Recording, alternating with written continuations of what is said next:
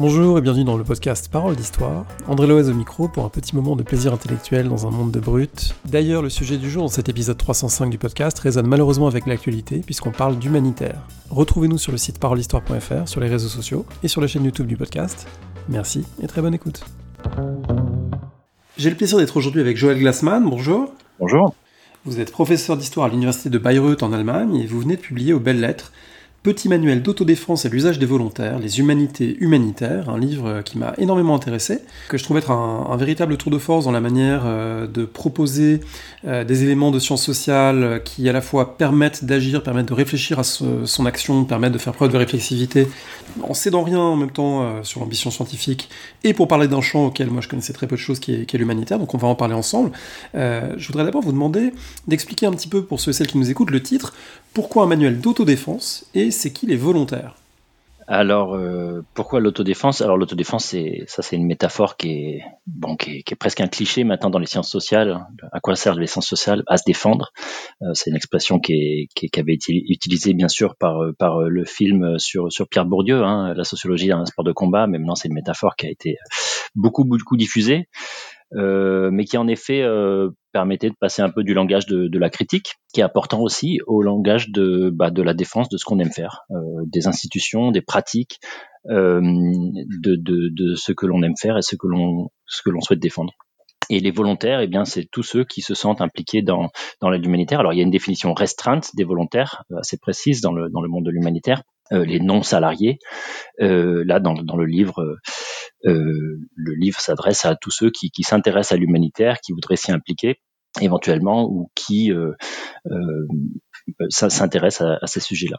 Alors le livre donc s'adresse en théorie aux volontaires. En fait, il peut être lu au-delà des gens euh, qui ont pour vocation de partir dans une zone de guerre, dans une zone de catastrophe, aider des victimes avec telle ou telle organisation, parce que ça peut être aussi lu presque comme un, un manuel de sciences sociales, mais de sciences sociales adapté, adapté à des enjeux de terrain euh, c'est pas des sciences sociales purement abstraites, et c'est pour ça que c'est intéressant cette métaphore du sport de combat. Évidemment, elle est usée jusqu'à la corde, on le sait, hein, cette métaphore de, voilà la sociologie d'un sport de combat.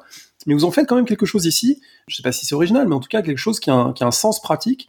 Vous dites, il faut quand même, comme dans un sport de combat, apprendre, désapprendre des mauvais réflexes euh, et apprendre les bons gestes qui font que si on est plongé dans une situation d'urgence euh, ou même si on réfléchit seul dans sa bibliothèque, eh bien on aura de meilleures manières de penser des situations.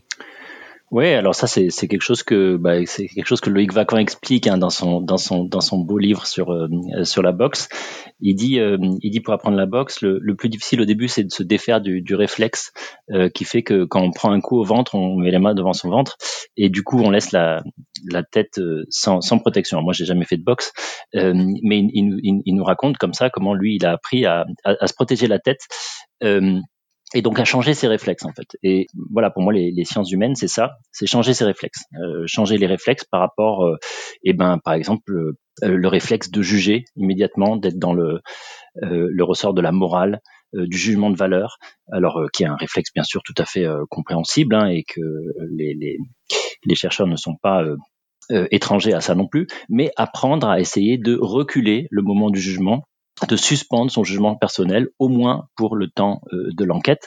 Euh, bien sûr, en tant que citoyen, on est euh, toujours des personnes morales et on, prend des décisions, on juge, mais en tant que chercheur, on doit apprendre, et c'est vraiment un apprentissage, à repousser le moment du jugement, c'est-à-dire aussi le moment de la décision, finalement, de, prendre parti. Et qu'est-ce qu'on fait de ce moment-là? Eh ben, c'est le moment où on apprend à penser le réel des autres. Euh, ça, c'est une expression que, que j'emprunte à, Jean-Pierre Olivier de, de Sardan, euh, qui explique que eh ben, apprendre le réel des autres, c'est apprendre que ben, finalement, les gens ont des bonnes raisons de faire ce qu'ils font. Euh, et ces raisons, elles ne se comprennent que dans leur contexte propre d'action. Et les sciences humaines apprennent à, à comprendre ce contexte-là. Et ça demande de, sortir de soi-même, euh, de se défamiliariser avec ces cadres de, de valeurs. Et euh, c'est un, apprentissage, bien sûr, c'est pour ça qu'il y a des professionnels de la recherche, euh, mais c'est aussi quelque chose qui peut se pratiquer, s'apprendre. Alors pour rester un instant sur ce, ce caractère euh, assez paradoxal de votre livre, en, tension entre deux registres, il y a ce registre donc de la réflexivité qui permet de se défaire des fausses évidences, qui permet de, euh, de, de, se débarrasser des mauvais réflexes, de suspendre le jugement, etc.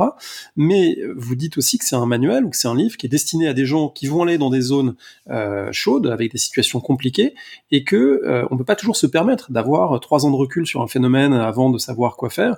il y a des dilemmes pratiques qui se posent, par exemple pour une organisation militaire est-ce qu'on négocie avec tel ou tel gouvernement qui nous dit vous pouvez venir dans telle zone, mais à telle condition, etc. Et donc, euh, d'une certaine manière, les gens qui sont dans l'humanitaire, ils n'ont pas tout à fait le loisir des sciences sociales. Alors bien sûr, c'est toute la question de l'humanitaire, c'est euh, ce caractère d'urgence. C'est euh, et qu'est-ce que c'est l'urgence? C'est la surprise. c'est le fait d'être dépassé par ce qui nous arrive et on, ne sait pas ce qui nous arrive et à quoi servent les sciences sociales? À sortir du moment de la sidération, le moment où on est paralysé par des événements, euh, par la stupeur, par la, euh, par la, la, la frayeur, par la tristesse aussi. et le moment de l'urgence, c'est le moment où, pourtant, pour l'action humanitaire, les décisions doivent être, doivent être prises. Alors, eh ben, les organisations humanitaires sont des, sont des organisations justement qui arrivent à faire, à, faire cela. Et dans les, dans les sciences sociales, il y a des outils euh, pour apprendre à faire ça, pour euh, penser euh, dans l'incertitude. Alors c'est pas du tout nouveau là encore, hein, c'est quelque chose qui est par exemple très très ancien dans la pensée stratégique, notamment dans la pensée militaire. Hein. vous savez que l'histoire a une longue longue alliance avec la pensée stratégique. C'est pas pour rien que dans les écoles de les écoles militaires, il y a toujours des cours d'histoire. c'est parce que comme comme disait le maréchal Foch, la meilleure façon de se préparer aux incertitudes et euh, à la surprise, c'est de faire ces humanités militaires. Et donc c'est un peu en, parallèle avec ça, c'est de proposer des humanités humanitaires, c'est-à-dire bah, penser euh, dans la surprise, mais pas pour faire la guerre, mais pour faire autre chose, pour faire de l'action euh, d'aide et faire de l'histoire. Ça sert aussi à ça, c'est-à-dire par analogie avec les, événements qui ont eu lieu, essayer de, de poser les bonnes questions, peut-être. Alors l'histoire ne donne jamais les réponses, elle ne dit jamais quelle est la bonne décision.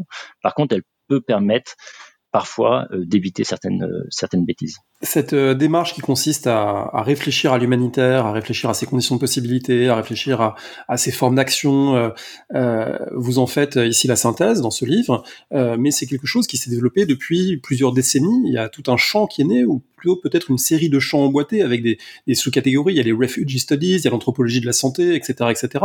L'humanitaire est devenu en soi le lieu d'une réflexion, le lieu d'une enquête, beaucoup plus qu'auparavant. C'était pas vraiment un sujet d'histoire de sociologie, mettons dans les années 1950-60. Euh, Ça l'est devenu euh, depuis les années 1990-2000. Alors l'humanitaire s'est développé comme activité euh, dans les années 80, 70, 80 et 90 de façon beaucoup beaucoup plus grande. Euh, et puis, bien sûr, euh, il y a eu euh, la, la, catastrophe du Rwanda, le génocide au Rwanda et les suites de cette, de, de, du génocide qui ont déclenché une croissance assez rapide des, des savoirs. bon, alors le, le Rwanda, en, en, avril 1994, le, le, massacre des, la destruction des Tutsis du Rwanda qui commence, euh, qui fait, euh, bon, les, chiffres sont contestés, mais euh, environ 800 000 morts, et une communauté internationale qui se révèle complètement incapable de, de réagir. L'Organisation des Nations Unies et les puissances occidentales qui refusent au printemps 94 de parler, même de parler de génocide pour ne pas euh, s'obliger à intervenir, qui parle de crise humanitaire particulièrement euh, complexe, etc. Et ces grands bailleurs de fonds, donc, qui surinvestissent l'action humanitaire pour éviter d'agir autrement notamment par la voie militaire. Et donc on se retrouve en 94 au Rwanda, autour du Rwanda, avec des grands camps de réfugiés et un nombre considérable d'organisations humanitaires qui se créent à cette occasion-là et qui vont au Kivu, euh, en Tanzanie, euh, en République démocratique du Congo, pour euh, produire, donner de l'action humanitaire et des services, et ça tourne à la débâcle. C'est-à-dire que assez rapidement, les journaux, les télévisions, etc., rapportent des faits d'action humanitaire, d'aide humanitaire détournée, mal utilisée, d'épidémies de choléra qui ont qui ont lieu, et aux yeux comme ça de la presse mondiale, euh, les organisations humanitaires sont critiquées, vilipendées. Euh, il y a à cette époque d'ailleurs des, des, des, des, ONG très peu professionnelles qui, euh, qui agissent aussi. Euh, il y a l'histoire des, des 10 000 caisses de Gatorade, qui est une boisson pour sportifs, qui sont distribuées aux, euh, aux personnes déshydratées dans les camps, euh, mais qui est pas du tout approprié, bien sûr. Il y a un, un évangéliste américain euh, dans Operation Blessing qui envoie des, des, des, des, pasteurs et des, et des docteurs et des équipes de télévision à grands frais, mais qui aident pas beaucoup les gens sur place. Bref, il y a un certain nombre de scandales comme ça qui éclatent et qui débouche sur une critique assez euh, assez importante de, de l'aide humanitaire, de l'action humanitaire. Et euh, les bailleurs de fonds disent clairement euh, aux ONG, les bailleurs de fonds qui, qui, payent en, en, général 97% de la note de l'action humanitaire, c'est les États qui, qui financent. Hein.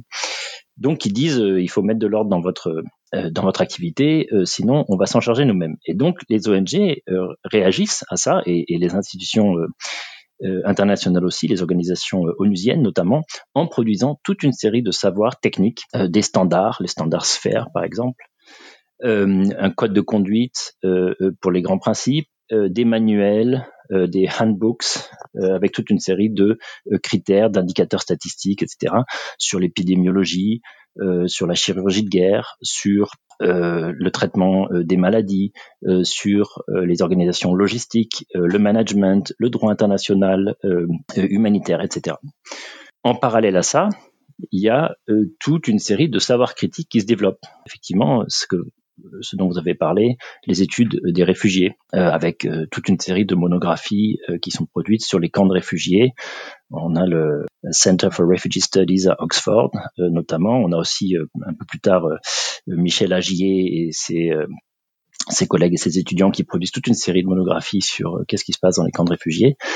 Euh, on a des études sur l'anthropologie de la santé, etc. Donc, toute une série d'études critiques, avec un paradoxe un peu étonnant, tandis que les savoirs normatifs et techniques sont très bien synthétisés, sont très bien diffusés, les savoirs critiques et contextualisés, eux, ont beaucoup plus de mal euh, à, se diffuser. Et du coup, euh, l'idée du livre, c'est un petit peu voilà de mettre à disposition de gens, pas seulement d'ailleurs des gens qui, encore une fois, partiraient dans ces zones, mais de tous ceux qui s'intéressent à ça, de ces savoirs critiques de manière de manière synthétique. Alors, je trouve que le pari est, complètement réussi. Je voulais vous demander comment vous en êtes venu vous dans votre parcours de recherche, au départ historien, historien de l'Afrique, comment vous avez rencontré cette question de l'humanitaire, et du coup, comment vous êtes aussi euh, comment vous avez été amené à sortir du strict disciplinaire parce qu'en fait si on lit le livre euh, c'est pas un livre euh, d'histoire au sens strict du terme. Il y a beaucoup de sociologie beaucoup de sciences politiques beaucoup d'anthropologie beaucoup d'autres disciplines qui sont mobilisées. Donc comment vous avez d'abord rencontré l'humanitaire comme objet dans votre propre parcours et puis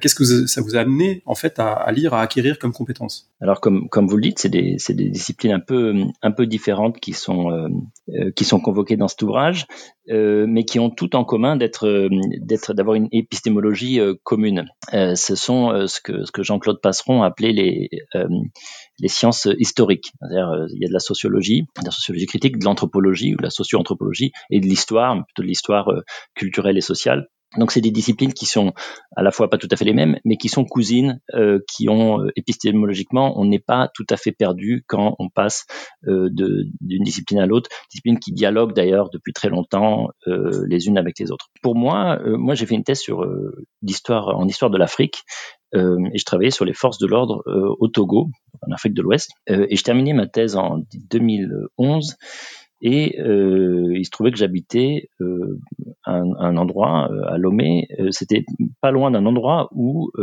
assez rapidement, en 2011, des réfugiés ivoiriens ont été installés. Il y avait le, la guerre civile en Côte d'Ivoire.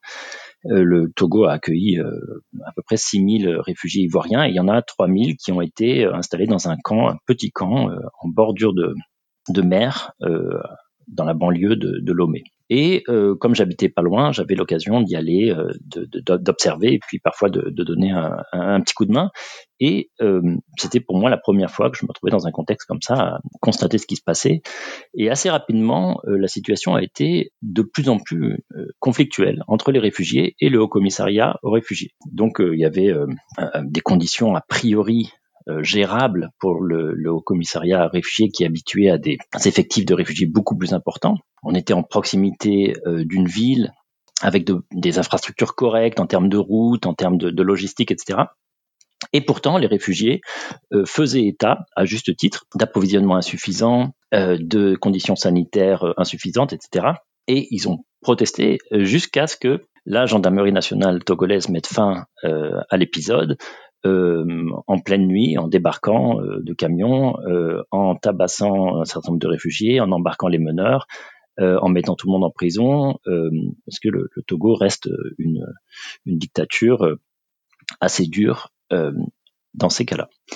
Et euh, moi, ce qui m'avait beaucoup surpris, c'était que euh, le Haut Commissariat aux réfugiés avait été surpris de cela, alors que beaucoup de, mes collègues universitaires sur place qui connaissaient soit les études de réfugiés, des études de camps de réfugiés dans d'autres pays, soit qui, s'intéressaient à l'histoire de, l'État au Togo, etc., n'étaient pas particulièrement surpris. C'était pas complètement inattendu euh, cette escalade, ni l'escalade, ni la réaction du gouvernement togolais. Et donc c'est un peu ça qui m'a qui m'a encouragé à travailler sur les mines. Qu'est-ce qui faisait que des informations qui semblaient extrêmement bien disponibles pour les gens qui connaissaient les sciences humaines, que ce soit l'histoire, l'anthropologie, la sociologie, soit à tel point inaccessible euh, pour le commissariat aux réfugiés et pour les ONG qui travaillaient sur place, qui semblaient complètement démunis par rapport à cette situation. Alors je dis pas que les sciences humaines auraient absolument euh, tout euh, tout changé, mais auraient peut-être permis de trouver un langage pour, pour poser ces questions différemment.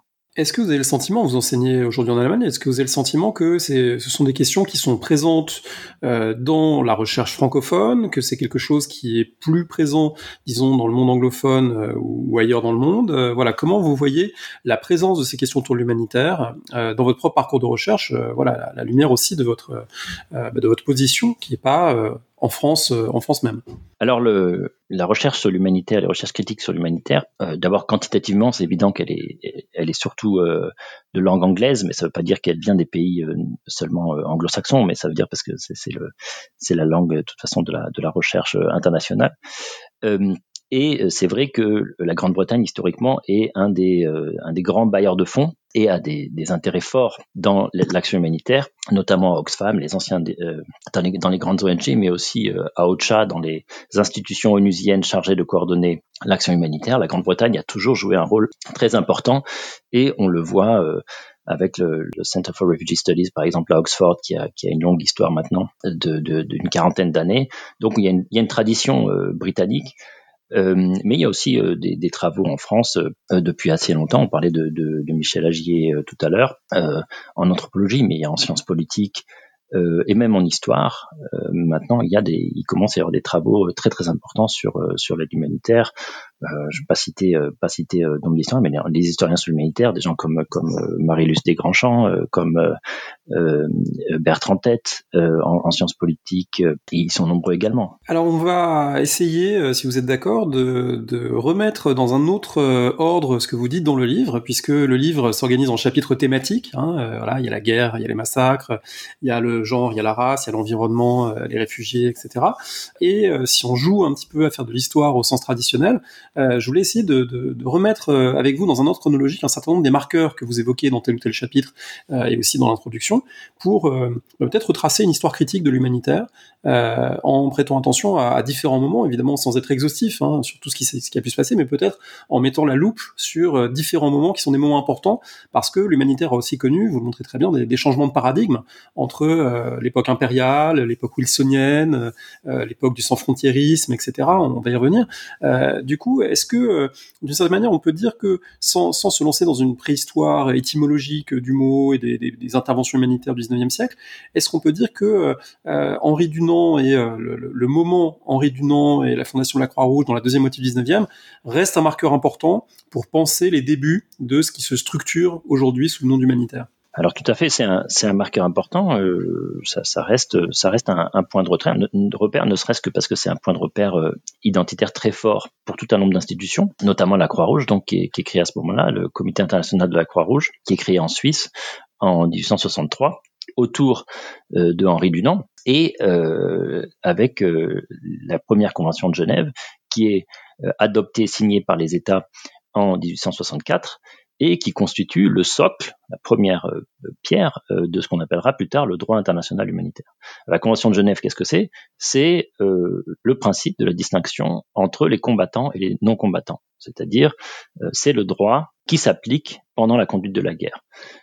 C'est pas du tout une interdiction de la guerre, c'est pas du tout un droit pacifiste, au contraire, c'est un droit qui rend possible euh, légal la guerre, mais qui l'encadre en disant on peut de façon légitime et légale tuer euh, des ennemis si ce sont de soldats euh, en fonction, mais il est interdit de tuer soit des soldats blessés et qui ne peuvent plus combattre, des prisonniers de guerre ou encore des civils. Et cette distinction très importante, combattant, non combattant, elle est élargie, affinée au fur de, des, conventions de Genève qui suivent, dans les années 1920 et puis en 1949, avec les, les protocoles additionnels en 1967, aux, guerres civiles, aux guerres euh, maritime, etc.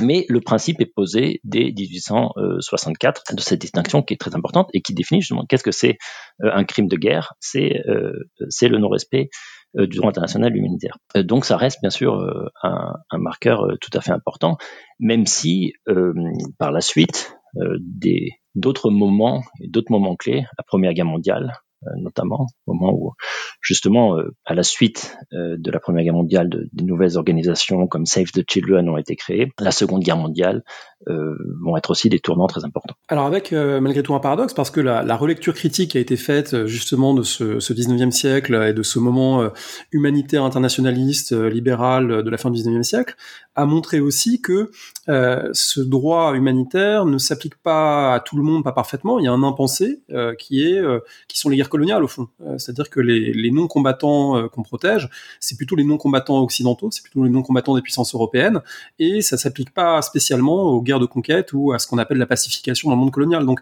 il y a des ambiguïtés fondatrices aussi d'une certaine manière. Oui, tout à fait. Vous avez raison de le souligner. C'est c'est ce que Fabrice Weissman appelle la tradition impérialiste de l'humanitaire c'est que dans la tête des euh, fondateurs euh, de l'action humanitaire et du, du, droit international humanitaire, celui-ci ne s'applique pas du tout aux euh, peuples colonisés. C'est-à-dire que les sociétés qui sont euh, dominées par les empires euh, européens, euh, à ces sociétés-là ne s'applique pas le droit international humanitaire et ça continue très tard. C'est pas seulement au XIXe siècle, au moment où est créé le, ce, ce, droit, mais ça va jusque dans les années 50 et 60, c'est qu'au moment de la guerre d'Algérie, mais aussi au moment de la guerre des Mao Mao au, au, Kenya et de la répression extrêmement violente et de l'encampement forcé de toute une partie de la population par le gouvernement britannique euh, au Kenya dans les années 50, le CICR qui est appelé, on lui demande d'intervenir, et le CICR refuse euh, en disant que euh, ce droit ne, peut pas s'appliquer aux Africains qui ne le comprennent pas. Donc il y a une dimension impérialiste extrêmement forte. Au départ dans ce droit et ça prendra les années 60, 70, 80 avec des revendications très fortes pour que ce droit puisse être appliqué euh, ailleurs que euh, seulement dans les guerres entre les puissances européennes. Vous avez évoqué euh, la Première Guerre mondiale, peut-être qu'on peut, euh, s'y attarder un instant pour euh, parler de cette phase qu'on appelle parfois la phase wilsonienne de, l'humanitaire, en lien donc avec le président des États-Unis qui avait des grandes visions de la démocratisation du monde de l'après-guerre, mais, dès la guerre finalement il y a un certain nombre de choses qui se mettent en place. On pense par exemple à, tout ce qu'avait fait Herbert Hoover pour ravitailler la Belgique occupée avec euh, voilà toute un, une logistique considérable pour approvisionner en colis de nourriture les, les occupés, et puis au lendemain la guerre, cette association dont vous parliez, Save the Children, dont la, naissance, vous la racontez, est très intéressante à observer parce que là aussi, il y a un certain nombre de, de faux semblants, il y a un certain nombre de choses peut-être. Euh, D'ailleurs, c'est un des traits récurrents du livre, hein, c'est qu'il y a des mythes à déconstruire. Euh, il y a des mythes d'origine, aussi bien de la Croix-Rouge, de Save the Children, de Médecins sans frontières, et euh, le regard historien, il est très utile pour décaper un certain nombre de ces mythes.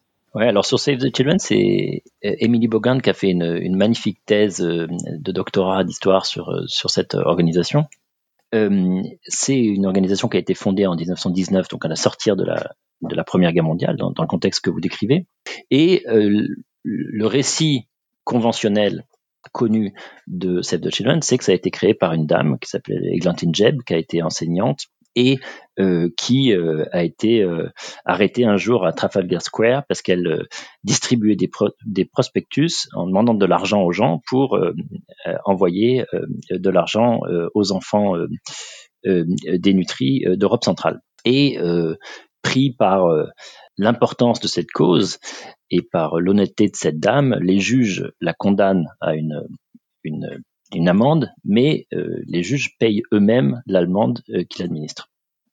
Euh, et donc, c'est ainsi que, que Save the Children raconte sa propre histoire. Et ce que ce qu'a montré l'historienne Emily Bogand, c'est que en réalité, Save the Children n'a pas été euh, fondé par euh, Eglantine Jebb, mais par sa sœur Dorothy Jebb, plus tard Buxton, qui est une socialiste. Alors, euh, Dorothy Buxton est euh, membre du Labour et, socialiste, c'est-à-dire marxiste, c'est-à-dire euh, c'est une personne qui est féministe et extrêmement critique du traité de Versailles qui met à genoux l'Allemagne et qui souhaite la révision du, traité de Versailles et notamment à un moment où ces positions sont très peu visibles et admissibles dans la société britannique. Et ce que fait euh, euh, Dorothy Buxton, c'est qu'elle fonde Save the Children et elle se met en recul et met en avant sa sœur qui offre une figure plus neutre politiquement, euh, moins politisée, une figure presque maternelle de la charité, donc qui s'adresse à aider, sauver les enfants justement, et donc qui est complètement dépolitisée. On parle plus de lutte des classes et on parle plus d'aider l'Allemagne ou ensuite dans les années 20 encore pire l'Union soviétique euh, mais euh, d'aider justement euh, les familles et les mamans et les enfants dénutris. Donc on voit comme ça comment une organisation a réussi à se construire un mythe dépolitisé, alors que à l'origine il y a, y a, un projet politique. Alors dire ça, c'est pas c'est pas décrédibiliser l'action de, de, de, de, l'organisation. Euh, dire ça, ça veut pas dire euh, euh, cette organisation euh, est manipulatrice, etc. Toutes les organisations ont leur mythe. Ce, ce, ce, ce, que j'essaie de, de, dire dans le bouquin, c'est de dire, c'est intéressant de s'intéresser au, mythe des organisations pour lesquelles on travaille.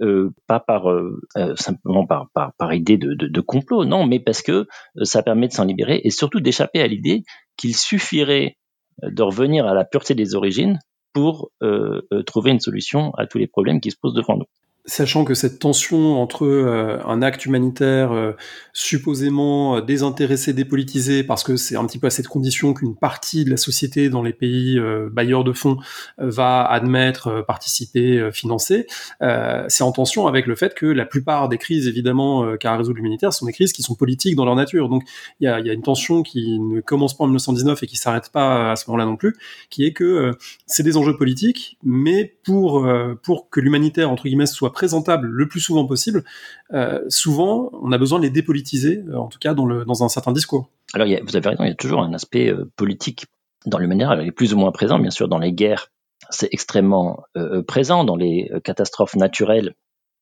ou dites naturelles, dans les tremblements de terre, les inondations, ça peut l'être beaucoup moins, même si finalement, admettre pour un pays ou pour une société qu'il lui faut de l'aide humanitaire, ça aussi euh, c'est aussi une question politique et de choisir les alliés, de choisir les personnes, les organisations qui vont pouvoir délivrer de l'aide humanitaire, c'est aussi une question politique. Mais en tout cas, ce travail de dépolitisation, euh, donc de se mettre en retrait de la politique, qui n'est pas illégitime, hein, qui, est, euh, qui, est, sans doute nécessaire et qui est géré de façon très différente par les différentes organisations. Vous avez euh, parlé d'organisations wilsoniennes et euh, du nantiste. Alors ça, c'est une, dichotomie qui est faite par les, sociologues. Les, organisations qu'on dit wilsoniennes sont celles qui, en référence au président Wilson pendant la Première Guerre mondiale, acceptent de travailler avec les États et euh, accepte de prendre parti, euh, euh, on va dire, pour être proche des États et, des bailleurs de fonds. Et puis, il y a d'autres organisations, dites du nantistes,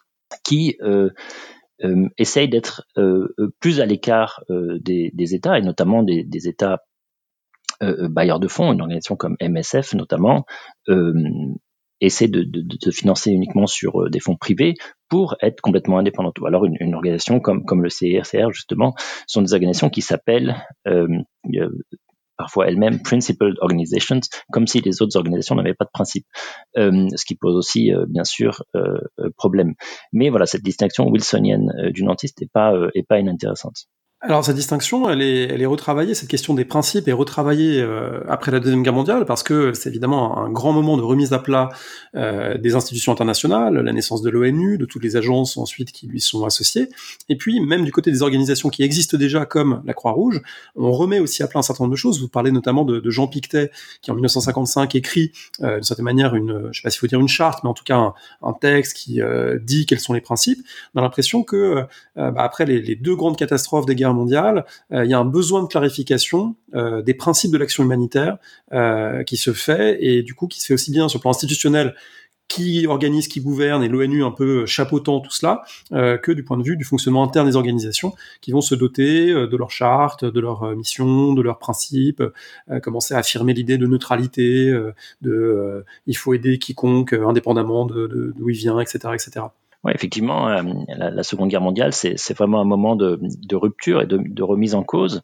Et alors, le, Jean Pictet dont vous parlez, qui est juriste, qui travaille euh, de façon très proche du, CSR et qui deviendra plus tard un des dirigeants du CSR, euh, ce qu'il rédige dans les années 50, c'est sa thèse de, droit.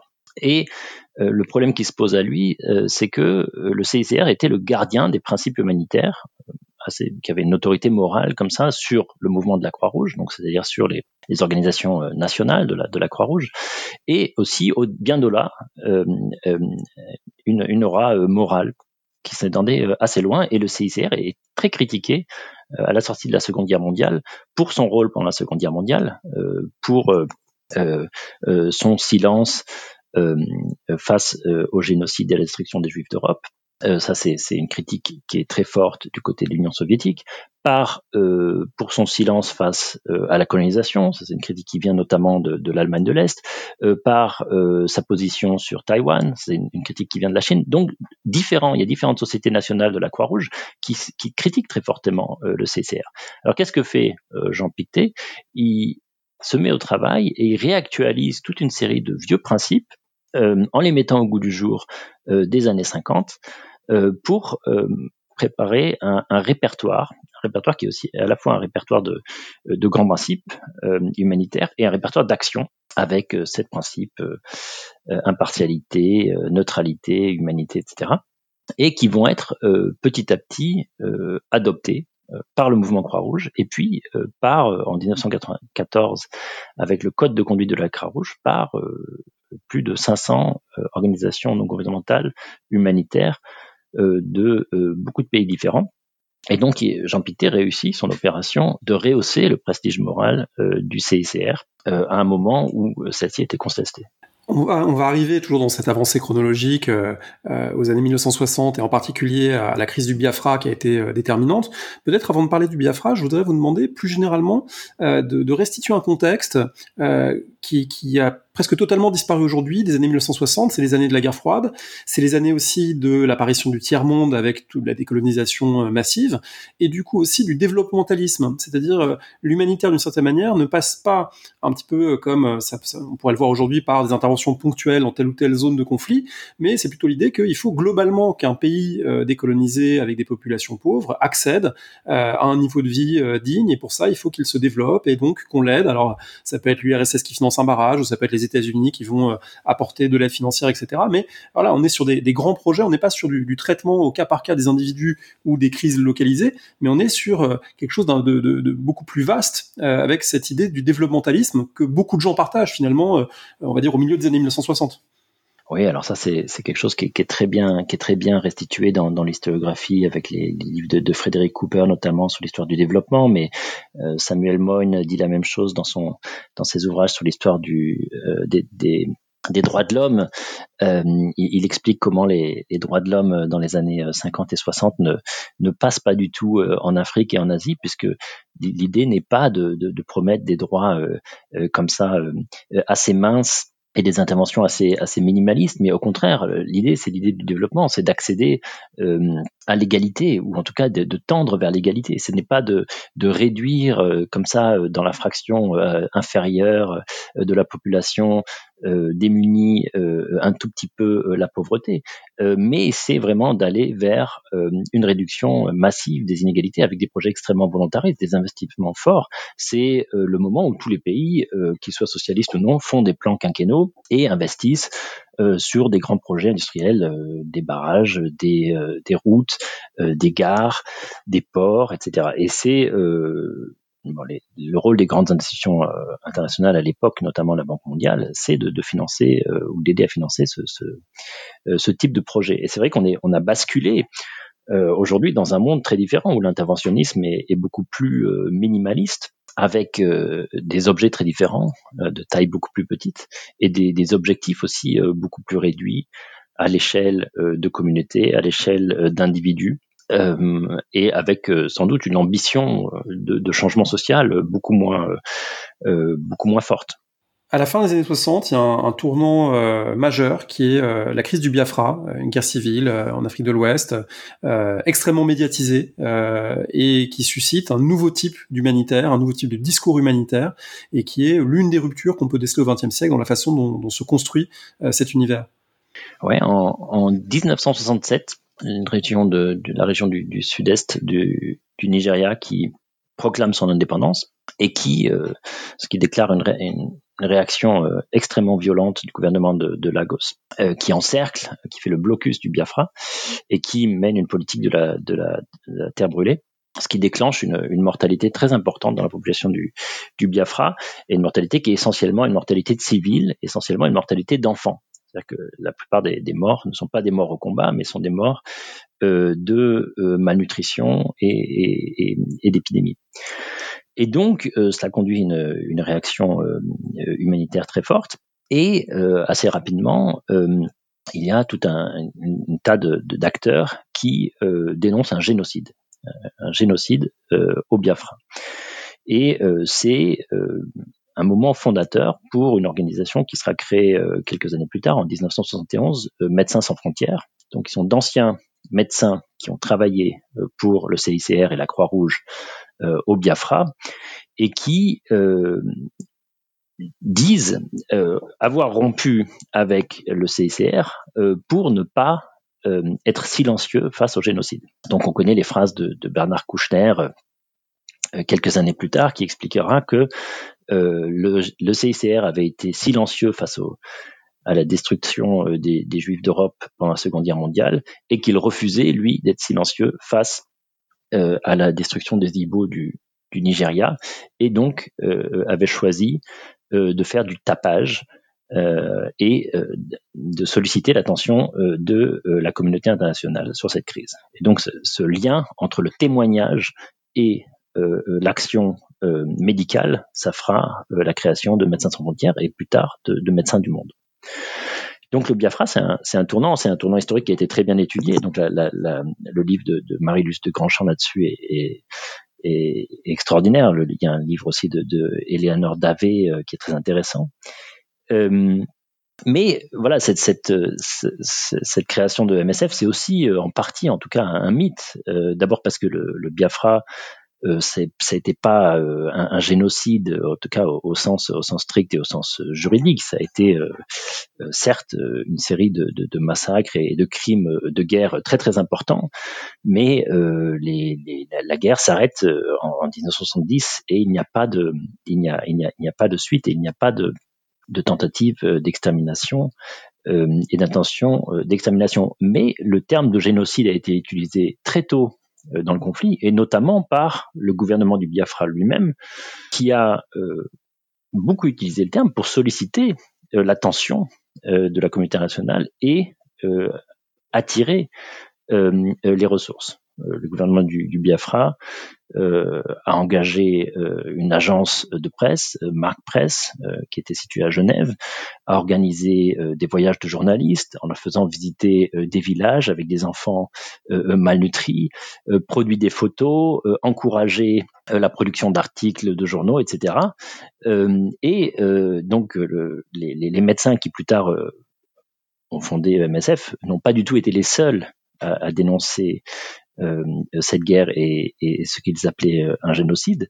Euh, mais c'était le cas de nombreuses organisations et donc ce qui a été pour eux un, marqueur important et de distinction avec toutes les autres organisations, l'était dans une, dans une certaine mesure seulement. Mais ça a certainement marqué le début du sans-frontiérisme en tant que, que, que idée et mouvement.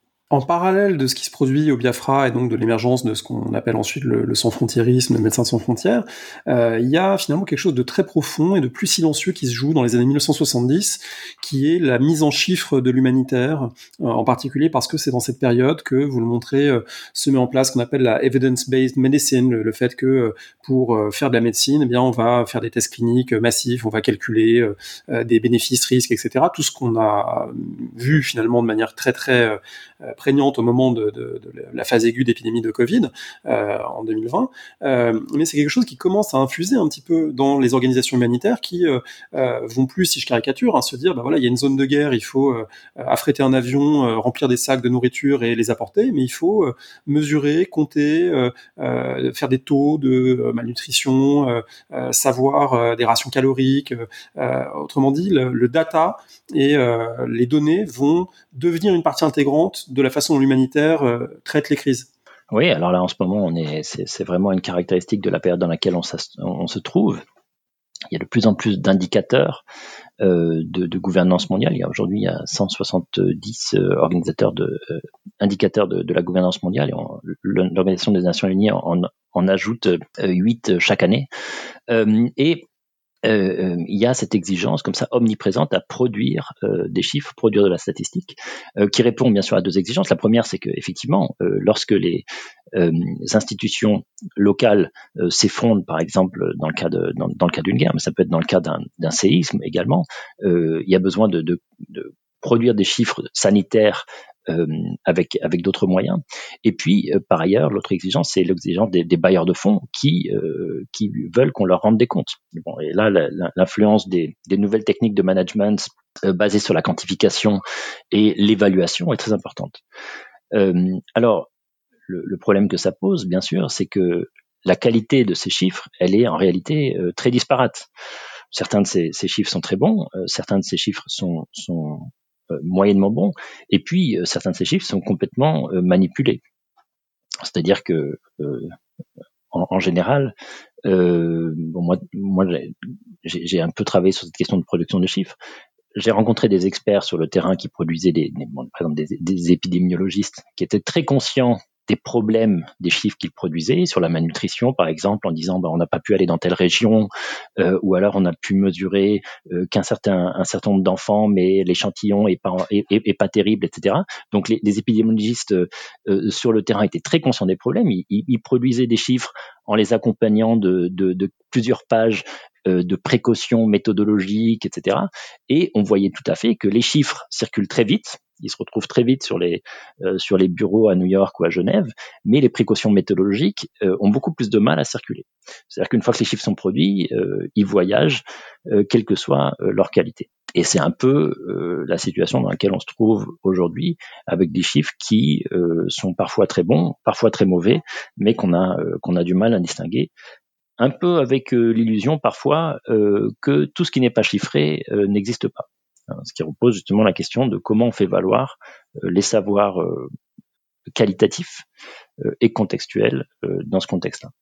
En sachant qu'il y a un, chapitre du livre, le deuxième, qui s'intitule Néolibéralisme, et qui montre qu'au-delà de la simple question du chiffre, c'est plus largement une sorte d'hybridation mutuelle euh, du monde de l'humanitaire euh, et euh, du monde de l'entreprise néolibérale, avec des stratégies de branding, des stratégies de, de marketing, du design d'objets qui est semi-commercialisé, parce qu'il y a des objets qui sont mis sur le marché en disant, ben voilà, si vous achetez tel objet, il y a un euro reversé pour tel objet pour une population africaine, etc., etc.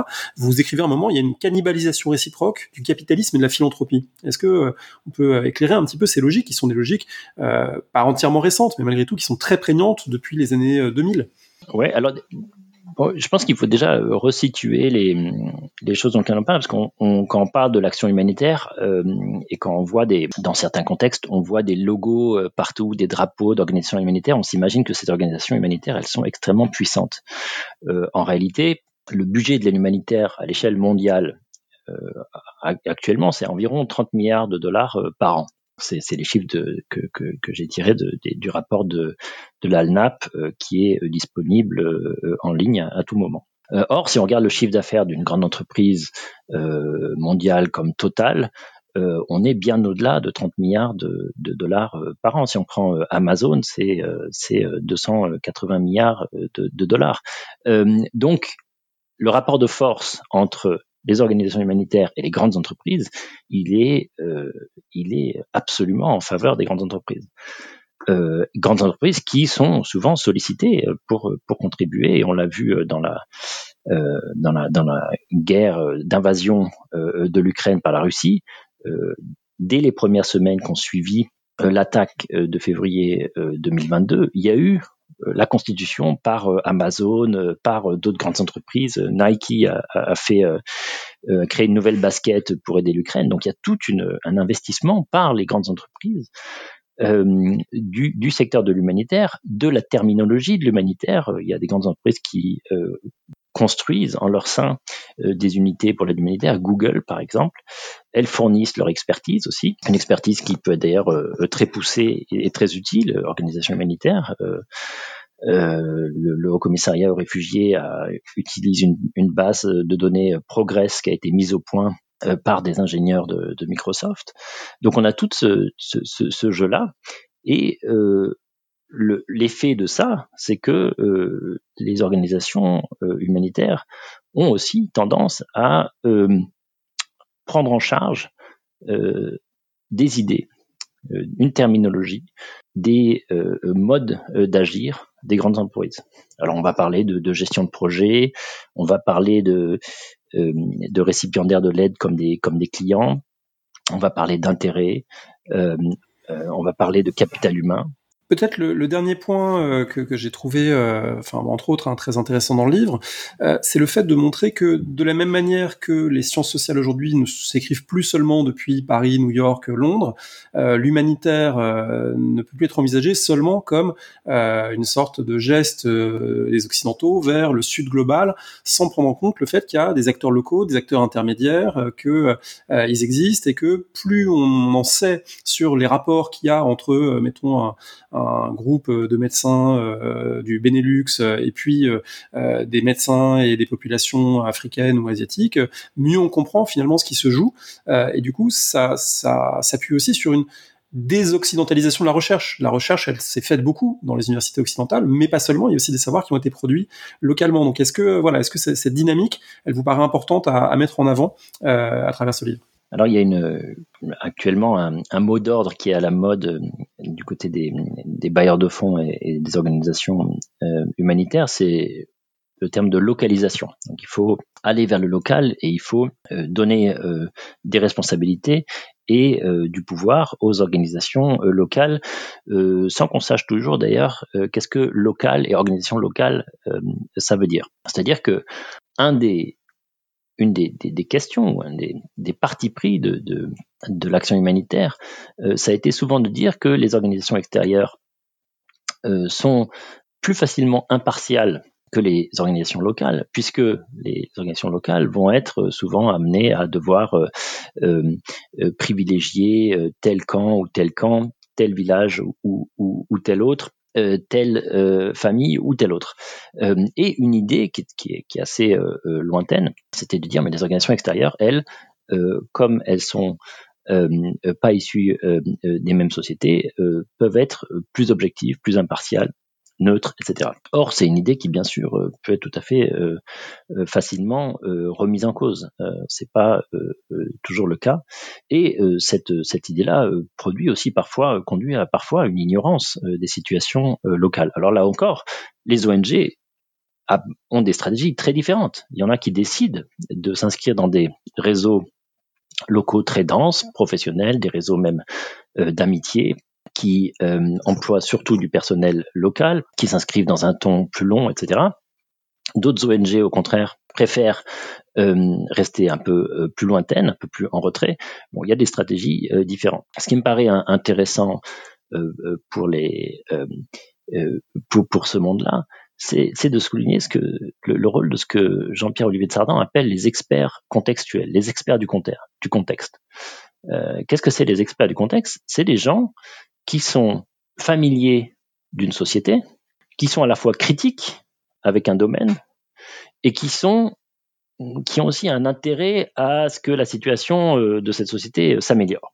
Alors ça peut être des chercheurs en sciences sociales, par exemple, qui ont eu le temps de se familiariser avec euh, une société euh, euh, particulière, qui ont appris une langue, qui ont des liens de sociabilité, mais aussi qui ont une, certaine distance, une certaine critique, et puis qui ont quand même un, intérêt. Et puis, dans le dans la plupart du temps, ce sont des fonctionnaires, des enseignants, des infirmiers, des médecins, etc., des, des, des, des, gens qui travaillent dans les, dans les sociétés locales, qui, dont, dont un certain nombre arrivent à prendre une, une, certaine distance par rapport à leurs propres activités, par rapport à leurs propres institutions.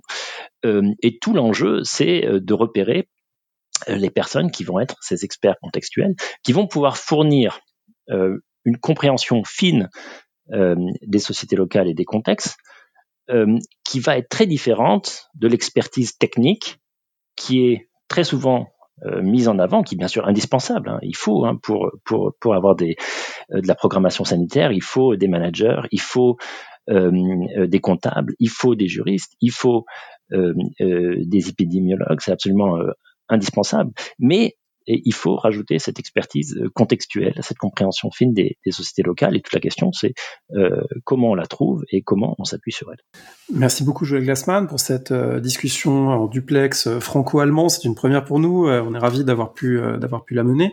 Est-ce que vous auriez, pour terminer, un conseil de lecture que vous voudriez partager avec ceux et celles qui nous écoutent? Alors il y a beaucoup de conseils de, de, lecture, beaucoup de, de, livres. Euh, j'avais envie de partager dans ce dans, ce livre. J'en prends un que je mentionne dans le livre, mais euh, mais seulement de façon euh, très rapide. C'est celui de de Marielle Desbeaux, le, métier des armes au Tchad. Euh, Marielle Desbeaux, c'est une une chercheuse en sciences politiques euh, qui a fait Sciences Po et, euh, à l'âge où euh, la plupart des, de ses camarades cherchaient un stage dans une entreprise ou, ailleurs, elle est allée au, au Tchad interroger des, des soldats tchadiens et des rebelles et pour essayer de comprendre leur stratégie à la fois professionnelle, familiale, sociale, etc. Et c'est un exemple euh, pour moi euh, absolument lumineux de qu'est-ce que ça veut dire de se sortir de son de sa propre société et de se défamiliariser avec son son point de vue pour comprendre le réel des autres. Et c'est un, un, bouquin que, que je conseille fortement. Merci beaucoup. Je rappelle le titre de votre livre, Petit manuel d'autodéfense à l'usage des volontaires, les humanités humanitaires aux belles lettres. Merci à vous.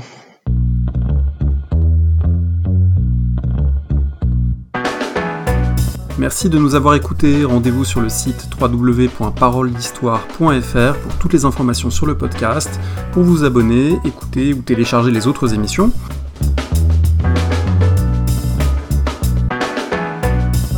La discussion se poursuit aussi en ligne, notamment sur Twitter. Vous pouvez poser des questions at paroledist et à bientôt pour un prochain épisode.